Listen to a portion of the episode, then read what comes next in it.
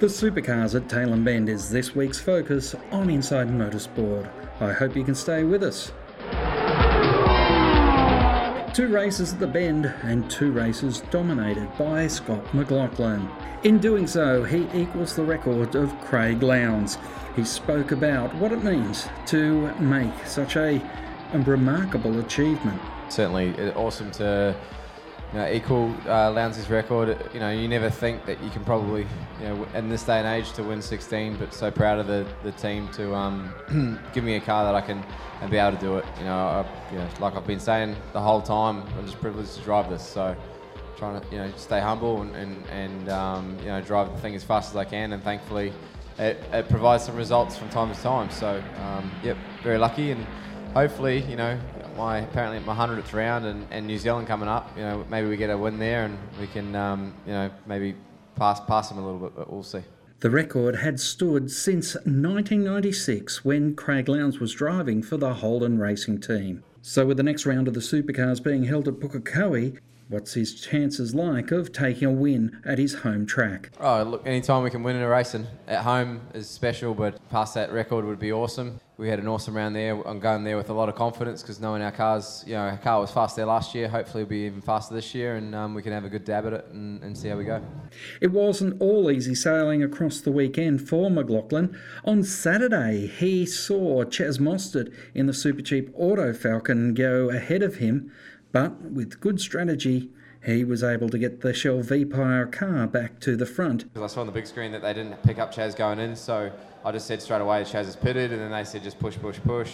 I knew I'd sort of pit that next lap, so it was sort of all up to the guys. They, thankfully, they did a good job. You know, they work on them pretty hard and came out. Car felt a bit gumby because it's like you know two colds and two hot, so it was a bit uh, full on. But yeah, managed to hold on and was it was had a good pace to the end. For Chaz Mostert, he was happy to be as close as he was to McLaughlin for the majority of the race, even though missing the victory after starting on pole was a bitter pill to swallow. For me, the race was good to be able to actually see Scott and uh, finish at the, the checkered line and still see him in the vision. So, good day for us it's always one of those things when you start on pole, you, you, never really want to go positions back. It was just good to have car speed and, and be able to go with him. For Tickford Racing, their weekend was a solid one, getting two second places across the weekend. One with Chaz Mostert, as you heard, the other with their satellite car.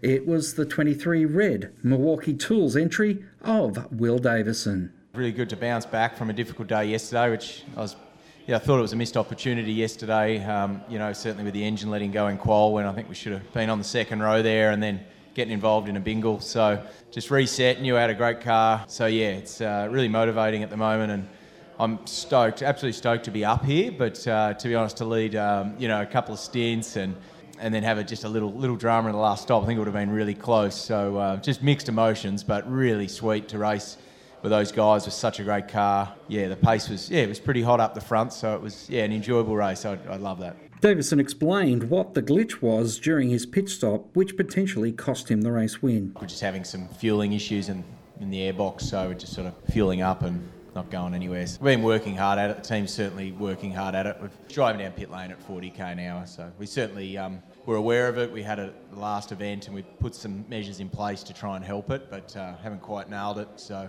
I knew I lost a lot of time when it went down to about 18k an hour. So I knew I'd probably dump two or three seconds there. So it was a bit shattering, but then you know I was also relieved it got going again. To be honest, because it took so long to start accelerating up, I was starting to panic that it was going to be worse than second. So uh, yeah, anyway, it's the way it goes. It was great job by. Um, the team, uh, great job by my engineer. You know, we've worked really hard at it this weekend. It's a tricky place to to nail a car and get it perfect. And you know we've stuck to our guns, and and uh, yeah, he's done a great job.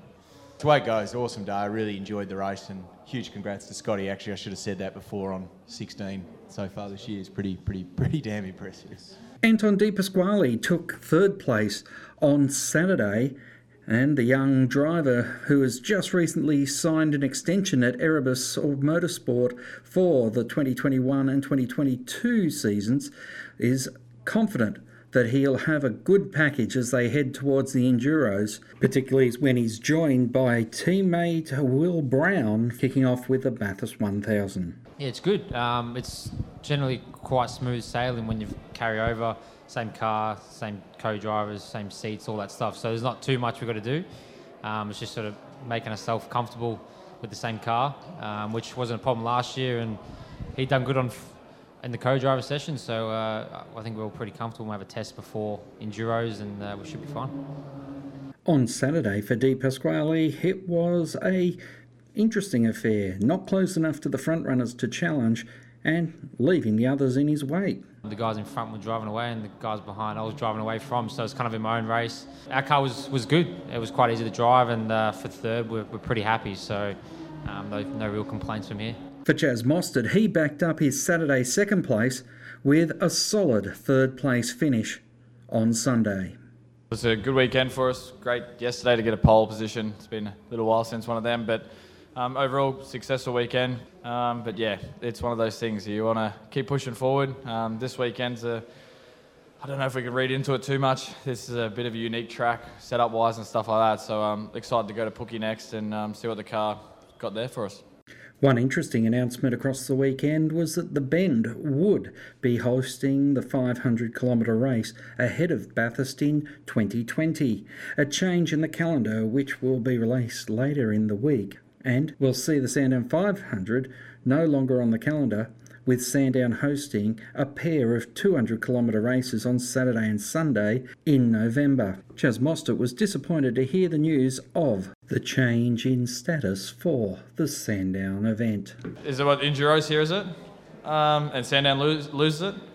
It's a bit sad for me, I think, the, to lose the Sandown 500. It's been a, her, um, a heritage race there for a long time. It's pretty exciting when you kind of go there. For me, uh, know guys like Brocky and all those used to, to race around there for several Ks. And um, look, it is what it is. It'll be tough. It'll be tough here. And the racing today was tough because as soon as someone has a little moment and drops the, drops the wheel in the dirt, the car behind loses two seconds and just struggling to hold on to it. So, um, you know, hope that, that can be a bit different for next year.